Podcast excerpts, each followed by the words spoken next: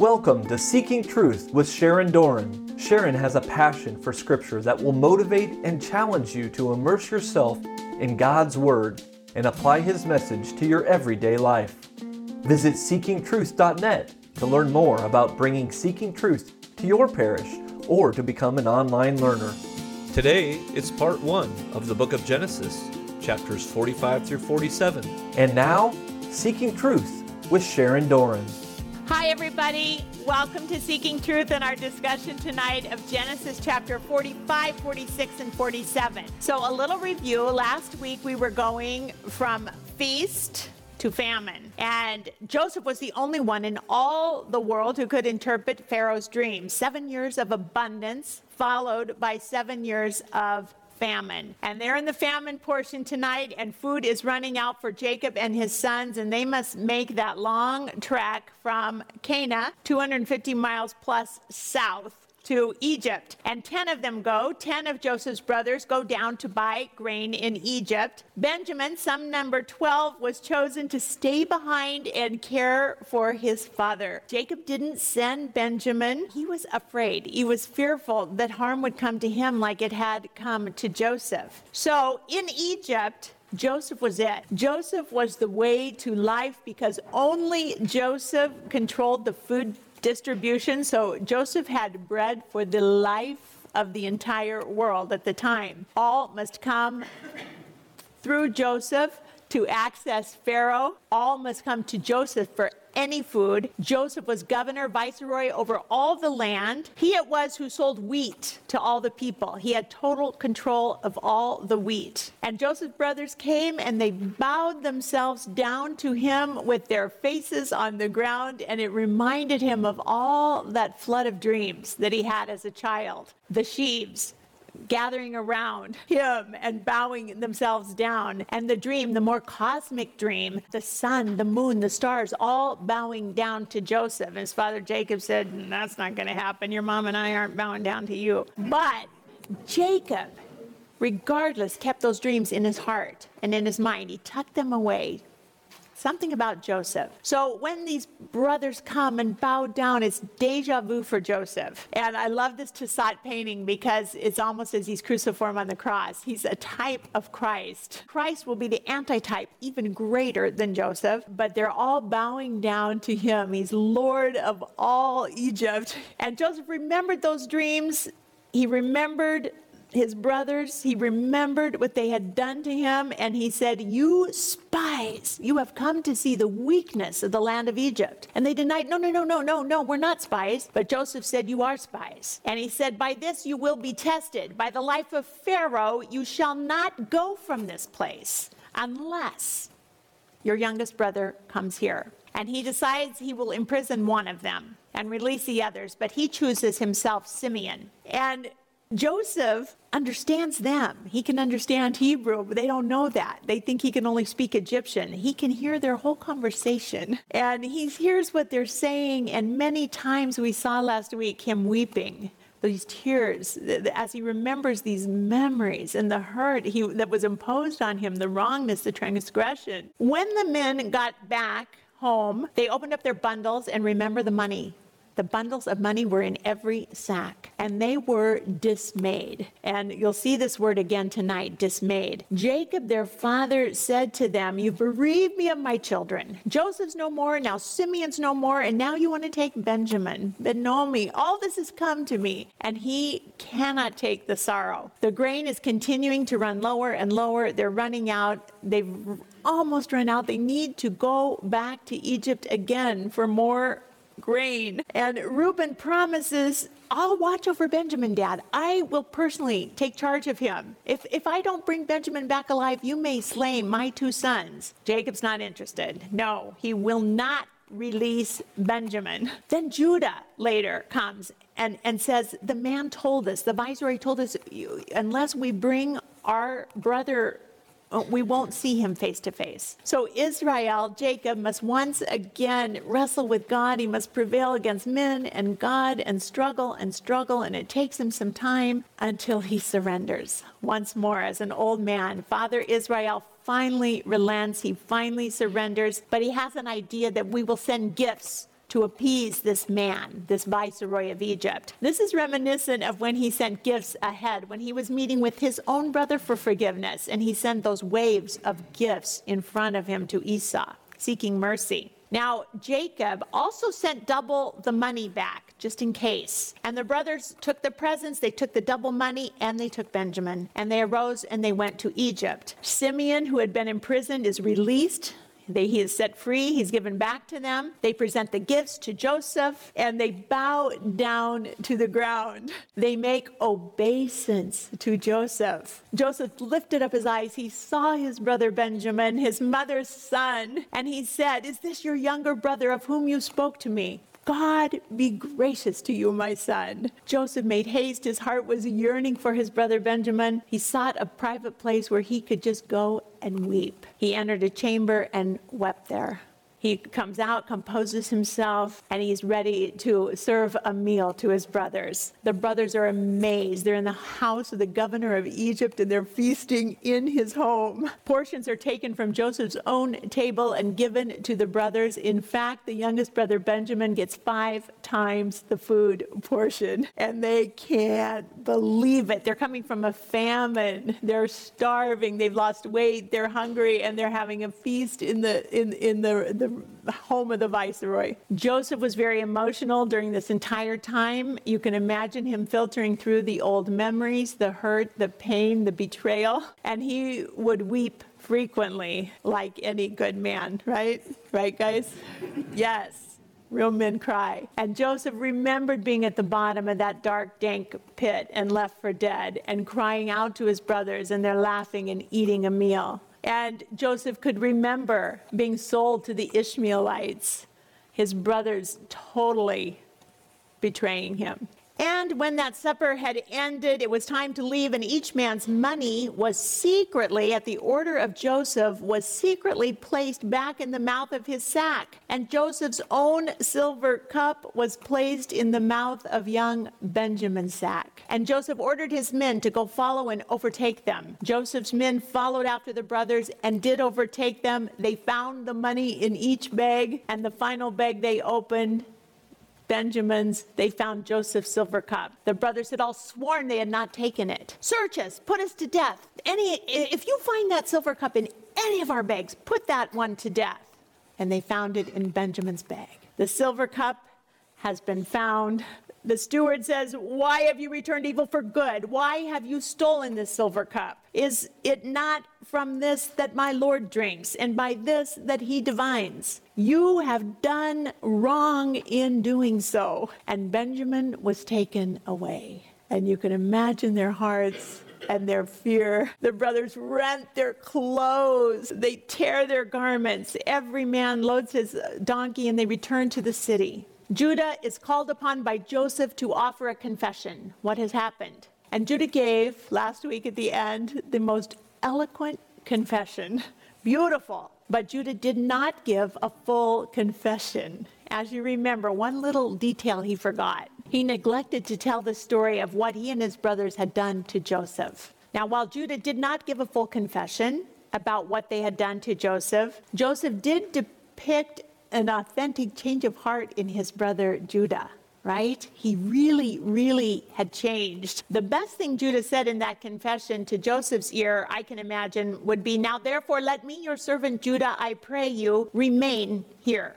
Instead, of Benjamin. He's offering his life instead of his little brother Benjamin's. Let me remain as a slave to my Lord, and let the lad Benjamin go back with his brothers. For how can I go back to my father if the lad is not with me? So Benjamin is offered to lay down his life for another. This is a big change, and Jesus says this is the greatest love there is. In his own words, greater love has this than no man to lay down his life for his friends. So Judah had offered to do that, and uh, another son of Judah will lay down his life in the first century to come. Now, what is Joseph going to do at this point in the story? We get a real cliffhanger when you left last night. We really didn't know. We didn't know how this was going to all play out. Joseph couldn't control himself before all those who stood by him, and he cried out, Make everyone go out away from me. So he clears the whole room, all the Egyptian staff, guards, everyone out except my brothers. So no one stayed with Joseph. And when Joseph then made himself known to his brothers, in that private chamber, in that moment, he reveals himself. And you can just imagine what that must have been like. You can put yourself in that scene in prayer. He knew their sins. He's the one who was sinned against. He knows every single thing they did. He knows their sins. They are fully known by Joseph. And that had to feel to be fully known, to be found out. And yet he loved them despite all that, despite their sins, despite all he knew. He loved them, he welcomed them, he showered them with mercy. This is an incredible feeling. It's what Paul says is going to happen in the end. In, in 1 Corinthians 13, now we see as a reflection in the mirror, but then we will see face to face. Now I know in part, but then I will know fully, even as I am fully known. So on that day, when we stand before the Lord, the judge, the, the, the top dog, you know, and he fully knows us, he knows everything we've ever done, and he still loves us and extends that incredible mercy that just sees through us, you know. Just think what that would feel like, the weight of that. He fully knew his brothers, despite all their foibles, all their flaws, all their sin, and he loved them. Faith, hope, and love, says Paul, abide, these three, but the greatest of these is love. Love is eternal because love is God. God is love. And so love's the greatest. That's what we're going back to. That's what the beatific vision is. It's love. It's a communion of love between the Trinity. And Joseph wept out loud so that the Egyptians heard it, and the household of Pharaoh heard it. And this guy is wailing by this point. He is crying loud. Joseph said to his brothers, I am Joseph. Can finally have his true identity be known. I am Joseph, that great I am. Is my father still alive? It's his first question. He loves his dad. His dad loves him. Is my father still living? But his brothers could not answer him, for they were dismayed at his presence. Dismayed. Not overjoyed, not out of their mind crazy in love with him, they're dismayed. I looked up the word dismayed, it's a verb. Someone is caused to feel consternation and distress. Synonyms like appalled, horrified, shocked, shook up, frightened. They are dismayed. They've been found out, they've been had. They've been exposed. But his brothers could not answer him, for they were dismayed at his presence. So Joseph said to his brothers, Come near me, I pray you. And they came near. This tenderness, he's extending more mercy. And he said, I am your brother Joseph, whom you, whom you sold into Egypt. And now don't be distressed. Don't be angry with yourselves because you sold me here. For God sent me before you to preserve life. Can you imagine this type of mercy that he can see God's plan, that he can see bigger than the hurt, than the pain? We know, says St. Paul, that in everything God works for good with those who love him, who are called according to his purpose. Joseph goes on, the famine has been in the land for these two years. So they're only two years in. And there are yet five years in which there will be neither plowing nor harvest. And God sent me before you to preserve for you a remnant on earth and to keep alive for you many survivors. Why do they need a remnant? Because they're the seed of Abraham and they're waiting for a seed, one from Genesis 3:15. They're waiting for a seed. they they've been promised that Abraham's children will be a worldwide blessing and he will have children as numerous as all the stars in the sky and as all the sands of the seashore. But there will be one seed that has a particular, a special promise, and that's the seed, the offspring of Genesis 3:15, the first good news, the proto-evangelium. One seed God promised that would crush the head of Satan, the serpent. God sent Joseph before the other 11 sons of Israel to preserve them a remnant so that seed could stay alive and to keep alive many survivors, one which will be the Savior of the world that one seed. Pharaoh titled Joseph, It is not you who sent me here, but God. And God has made me, Joseph, a father to Pharaoh. What? Joseph is a father to Pharaoh, the greatest in all the world? Joseph is, claims to be a father to Pharaoh and the Lord of all Pharaoh's house and the ruler over all Pharaoh's land of Egypt. Wow. Well, Joseph was a spiritual father to Pharaoh. Joseph's God is way more powerful than any of Pharaoh's little g gods. Joseph's God has blessed Joseph with prosperity. Everything Joseph touches turns to gold. Pharaoh needs Joseph. Jesus, too, was a spiritual father. Jesus says to Philip, I've been with you all these years, I've been with you all this time, and you still don't know who I am? If you've seen me, Philip, you've seen the Father. We're one and the same. Joseph is the authority and a type of father over the people and even over Pharaoh. Joseph judges and gets who will get the bread of life and who will live and who will die. Jesus, too, is a type of Father, the Lord of all and judge over all the world. John 5 tells us that the Father judges no one but has given all judgment to the Son. Did you know that? The Father judges no one, He's given all judgment to the Son, just like Joseph, that all may honor the Son, even as they honor the Father. He who does not honor the Son does not honor the Father, the Father who sent him. And Jesus says, Truly, truly, I say to you, he who hears my word and believes him who sent me has eternal life. He does not come into judgment, but has passed from death to life, just like Joseph. Jesus is the judge. Jesus will decide who gets life, who gets death. Back to Genesis 45. Joseph says, Make haste and go up to my father and say to him, Thus says your son Joseph, God has made me Lord over all Egypt. Come down to me, do not tarry. You shall dwell in the land of Goshen well, that's the most fertile crescent in the area, the delta, the Goshen, land of Goshen. You will be near me, you and your children, and your children's children, and your flocks, and your herds, and all that you have. And there I will provide for you. And there are yet five years of famine to come lest you and your household and all that you have come into poverty. And now your eyes see, and the eyes of my brother Benjamin see, that it is my mouth that speaks to you. You must tell my father of all my splendor in Egypt, and of all that you have seen. Make haste and bring my father down here. Then he fell upon his brother Benjamin's neck, and he wept, and Benjamin wept upon his neck. This is a brotherly embrace, an embrace of love. Joseph kissed all his brothers, even those who had wronged him. Benjamin was out of that story, but Joseph kissed all his brothers and wept upon them, and after that, his brothers talked with him. Now, remember the brotherly forgiveness that had to go on by their father and his brother Esau. Jacob and Esau had to come to forgiveness as well in Genesis 33. Jacob knew forgiveness from his brother Esau. Now, his sons will also know forgiveness from their brother Joseph. Jacob ditched Esau after he got the pardon. Remember that? He said, I'll catch up with you, and he went the other direction. Will his sons do the same, Joseph's brothers?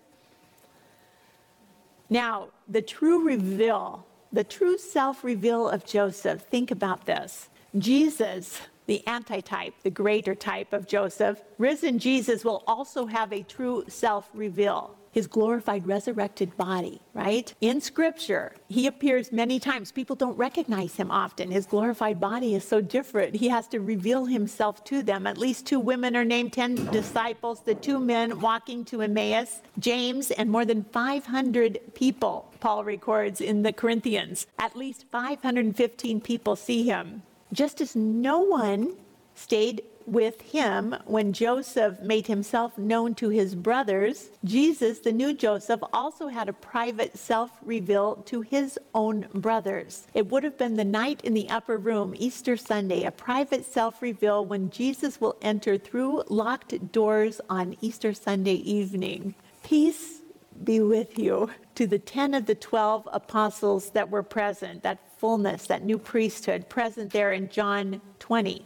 Were these ten as dismayed at Jesus' presence as Joseph's brothers were? Only one had stayed at the cross, only John. They had all ran off. The leader of the band, Peter, had denied Jesus not once, not twice, but three times. They, they uh, have also betrayed Jesus. They are in need of forgiveness from Jesus. They have transgressed against Jesus. Peter said, I don't even man on the third time. I don't even know the man. Jesus came and stood among them with no one else around in this private self revelation. And Jesus said again, Peace be with you. And he breathed the Holy Spirit onto them. Peace be with you as the Father has sent me, so I now send you. And when he had said this, Jesus breathed on them and said, Receive the Holy Spirit. If you forgive the sins of any, they are forgiven. And if you retain the sins of any, they are retained. Now, these guys had not even apologized yet to Jesus. They, they hadn't even made it right with him. He's extending peace and grace and mercy and breathing on them the Holy Spirit and giving them the power to forgive sin. Jesus has a huge measure for mercy. He forgives them and gives them the power to forgive sin even before they had even said they were sorry. So they hadn't even apologized to Joseph as well when Joseph was already forgiving them. What kind of mercy is that? That's divine mercy. What did Jacob pray for? What was Jacob's prayer? May God Almighty grant you mercy before the man. Jacob's prayer was absolutely answered. Joseph used a big measure of mercy with his brothers. And I'm asking you, what is your measure of mercy for others who have wronged you? I got these are my measuring cups. The, the biggest one, you know, are you a bit do you forgive readily? Do you have a lot of mercy and you just freely forgive? Or are you like a little tiny eighth of a teaspoon forgiver, you know? Which measure do you use when you forgive others? Because the measure that you use for others is the same measure that God will use in forgiving you. It says that in Scripture. How stingy are you with forgiveness? Hmm. In the Lord's Prayer, Jesus was praying in a certain place, and when he ceased, one of the disciples said to him, Lord, teach us to pray, like John taught his disciples. And Jesus said to them, When you pray, say, Our Father, who art in heaven, hallowed be thy name. Our Father, not my Father, our Father. We're brothers. We're brothers. We have the same Father. Hallowed. Praised be your name. Thy kingdom come Thy will be done, not mine, yours, on earth as it is in heaven. Give us this day our daily bread. Just worry about today, the here and now. Give us this day our daily bread. Don't get greedy. The manna only came down once a day. Our physical bread for our earthly temples is important, but also our spiritual bread for our eternal temples, the Eucharist and forgive us our trespasses as we forgive those who trespass against us. And lead us not into temptation, but deliver us from evil. Amen. Let's go back to this line and forgive us our trespasses. Yeah, yeah, yeah, yeah, yeah, yeah, yeah. as we forgive those who trespass against us. What's your measure of mercy? As we forgive those who walk on us transgress against us.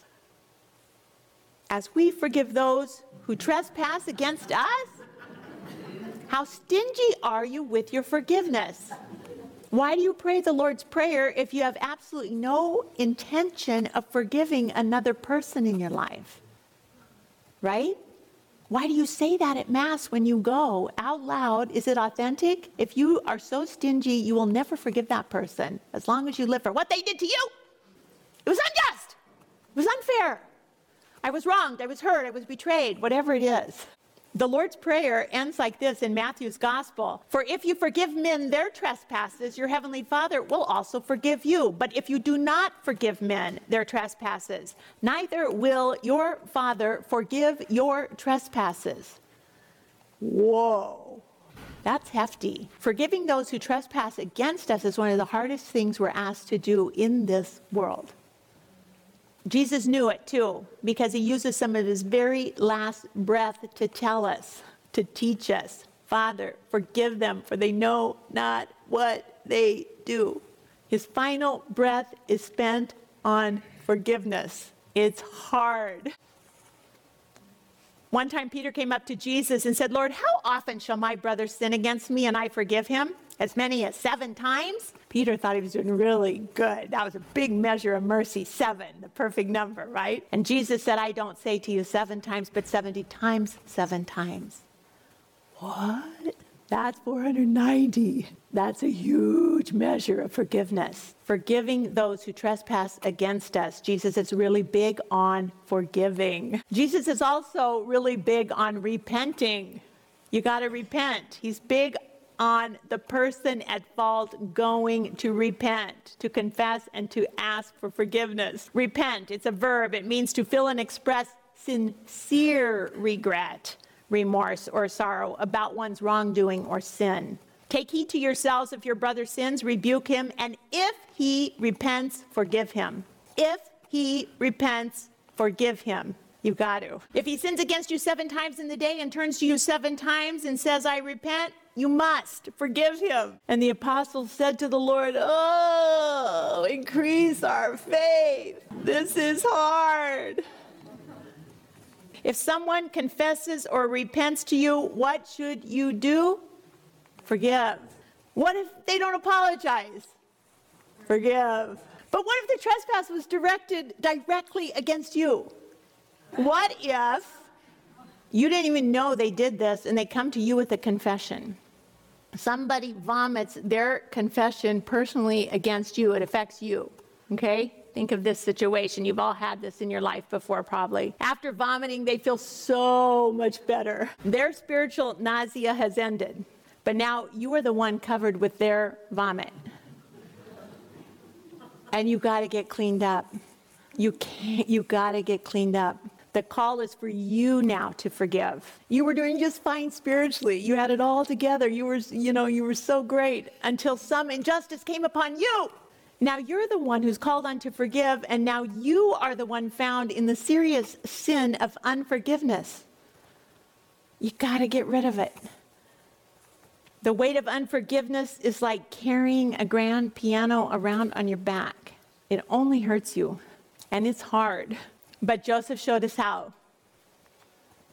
And Jesus, the new Joseph, the new son of Judah, the new son of Israel, is the antitype. He's even greater than Joseph. He even does it better. Jesus showed us how to do this. That was part one of the book of Genesis, chapters 45 through 47, on Seeking Truth with Sharon Doran. To learn more about Seeking Truth Bible studies, visit seekingtruth.net. Tune in next time for more Seeking Truth with Sharon Doran.